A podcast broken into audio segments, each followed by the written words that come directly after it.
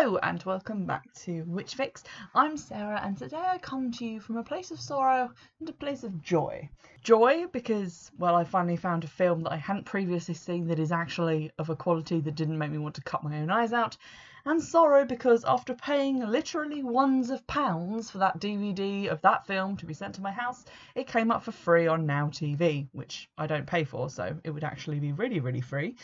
But nonetheless, I'm here to talk about Pyewacket, which I watched today, and it was made and released in 2017. I found out about this film by just generally looking at horror films on eBay. I think I was down a, a, three search hole in that I'd searched for one specific thing but had seen entries for something else, and then searching directly for that thing led me to this film.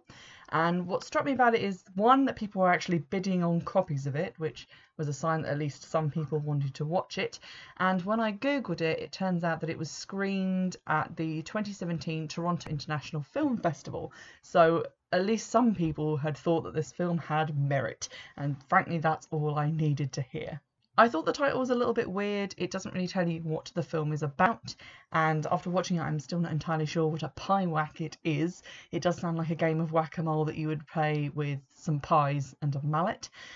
And after googling it, I don't think that it's an actual entity or demon that is recognised in any kind of literature or law.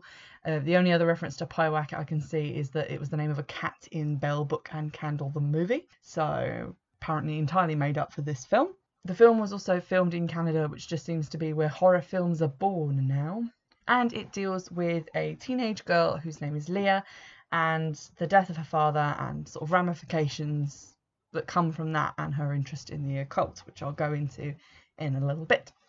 There are some warnings I'm going to put out for this film. The big one would be for self harm. There is imagery in it that could be triggering to self harm if you have those kind of impulses or history.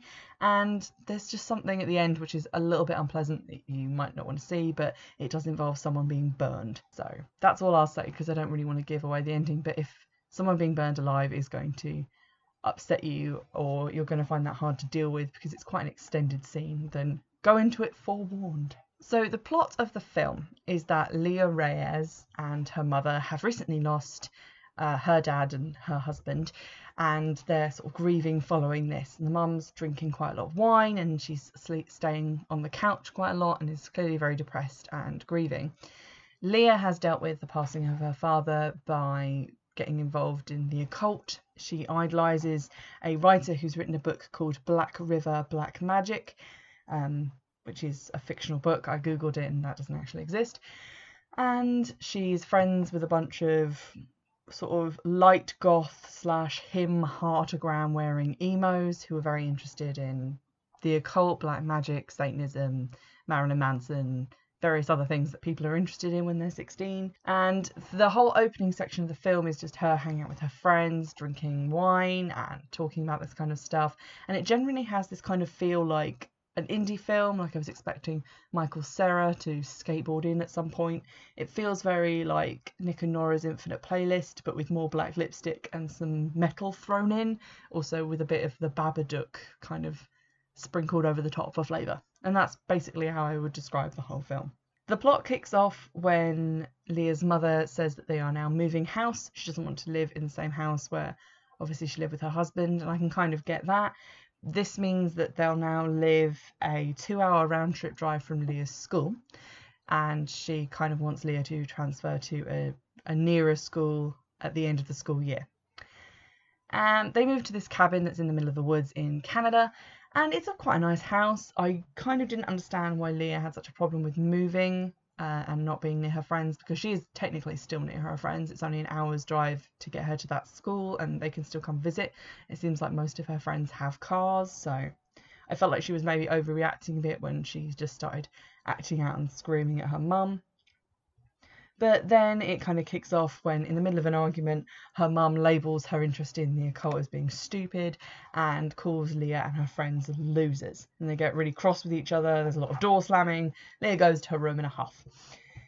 This is when the whole occult horror movie element comes in because in a book that is simply called The Occult Primer, Leah finds a spell which she performs in order to kill her mother. So I don't think that would be in the occult primer. It's like book one, how to kill people. Book two, where do you go from that? But anyway, uh, the spell itself is quite atmospheric. It involves a lot of tools which are recognisably Wiccan and pagan, namely an athame and a cauldron. She goes into the woods, she does some stuff involving no- yarn, knocks on a tree with a stone, anoints herself with various oils, and blends milk, herbs, and some of her own blood into the cauldron. The thing that kind of unstuck me from that is one, she cuts her wrist in a really stupid way to get just a bit of blood for a spell, and also she then digs a hole with her athame, which made me wince a bit because that's not what the athame is for. It's also not for cutting yourself to release blood for a spell um, but it's definitely also not for digging. And later on, you do see her doing some sort of gardening with a trowel, so clearly she knows what a digging implement looks like. She just chose not to take one with her in her backpack full of magic stuff. Anywho, as soon as she's done the spell, her and her mum make up, and she instantly starts feeling really bad about it, and then decides to kind of put the whole thing behind her. Except then, you guessed it, folks, weird shit starts happening. There's a lot of bumping noises in the house. The front door is mysteriously open after it was locked. There was dirt on the floor. And the next day, when they go into town to look at a gift shop that her mum might potentially be working in later, Leah is looking at various images of witches um, in the sort of Halloween decorations and greeting cards. And she sees a greeting card that is just plain white. And on it, it says, Be careful what you wish for, someone might be listening, which is spooky. I have to say there are a few like jump scares in the film where just like loud noises are used, which I don't really rate as scares because that takes literally no effort. It's I mean I could do that right now if I walked next door to my brother's room and shouted boo through the door. I like to be actually creeped out by films and not necessarily just startled.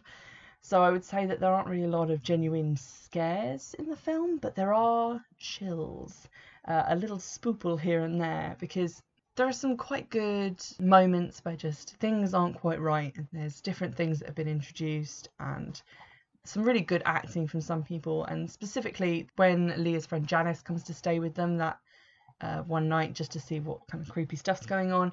And they can't find her the next morning anywhere in the house and they go outside and she's locked herself in Leah's mum's car and is just crying and begging to be taken home.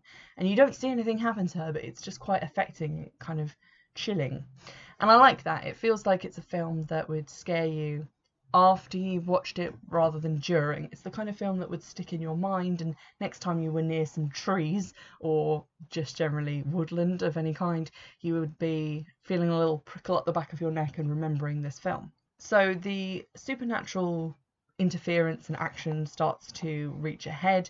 A lot of weird stuff is happening, and so after turning to her friends and getting not a lot of help or a lot of understanding from them, Leah turns to Rowan Dove, who is the author of the book she's interested in, which is Black River Black Magic. She Skype chats him, and he says that he she has to do the ritual that she did before, but in reverse to reverse what she's done and to close the bridge that she's set up between herself and this demon that she's invited in because after it's killed her mum, which is what it was summoned to do, it will turn on her and basically the spell that started with her will end with her. There's some logic to that, I suppose. It's not terrible logic for a film. It's not really what I would say is consistent with magic in the sense that Wiccans and pagans would practice it. Like you can't really reverse spells in that, but I see where he's coming from, and he says that during the ritual she has to make amends and apologize and basically repent for what she's done. It's unclear whether he believes this or whether he's just trying to make her feel better, but she goes out into the woods with all her stuff and decides to try and do the ritual. And this is when the film reaches its sort of climax with about half an hour, 20 minutes left to go. She's interrupted in the ritual because there's a really good spooky bit where she sees her mum's body in the forest but she can still hear her mum calling for her from the house. And that sort of makes you wonder which is the real mother, whether the mother is dead or whether this is the demons trying to trick her and all this other stuff. And then the film hits its climax, which I don't really particularly want to spoil for you, but you know, shit goes down. Shit gets real pretty quickly. The ending is not terrible. I think it's probably quite a logical place for it to go, and It's not a particularly inventive or original ending because it's an ending that's been in quite a lot of other films, but it definitely got the job done. It summed up the plot in a way that made sense. What I quite liked about Pyewacket was the general indie film feel. It reminded me a little bit of films like Ginger Snaps, where it's got this very kind of teen gothic aesthetic going through it. And you definitely get that kind of feeling from her room and her books and the things that she brings to the ritual and all of that. I felt like maybe they could have put some more stuff in to make it to give it more of a reason for her to want her mum dead because I feel like when one of your parents has died suddenly and unexpectedly, you would not wish death lightly on the remaining parent if that parent is just moving you to a different house. I mean, her mum isn't really doing anything that that should result in that kind of reaction from her daughter. Um, maybe if she just said something a little more strongly about her friends or about her, then I would have understood it. But it seemed like it was a bit out of left field. Having said that, uh, I generally didn't have a problem with the actual logic of the film. All the actors and actresses did a really good job. They were really believable. They really got into it, and it was quite engaging to to watch. So I mean, I'm just genuinely surprised that a film that I found that I didn't already like actually had a good portrayal of the occult.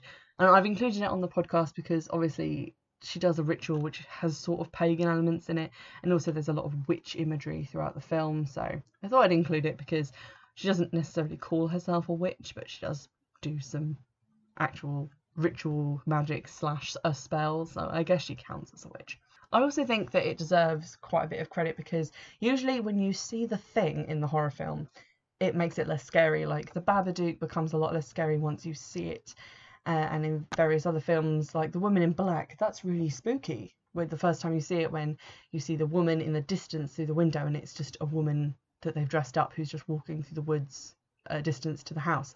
But when you start seeing the CGI woman up close, it becomes less scary and it's a very literal case of familiarity breeding contempt because you get used to seeing it and it's not shocking anymore. With this, you never actually really see the thing. It's represented as sounds, footsteps behind her, things that it's done and left behind. And then later on, it appears as her mother. It doesn't appear as like a great big slimy monster with big teeth. And that's really effective. That was quite chilling. Again, chilling more than scary, but still. As I said, this film is currently on Now TV, so you can probably watch it there if you have Now TV. You can also buy the DVD for not a lot of money. I bought mine from eBay. Surprise, surprise. And you can get it on Amazon. It's not terribly expensive, but it is definitely one worth adding to your collection if you're looking for a good kind of psychological horror with occult elements. It reminded me a little bit of The Witch, but obviously that veers more into the supernatural later on. So it's kind of more realism than that. And it's nice to see a film about teenage witches that doesn't read like a complete retread of the craft. I hope you've enjoyed this episode. Remember, you can get in touch on Twitter at Witchfix or by email, which is witchfixpodcast at gmail.com. And I'll see you in the next episode. Bye!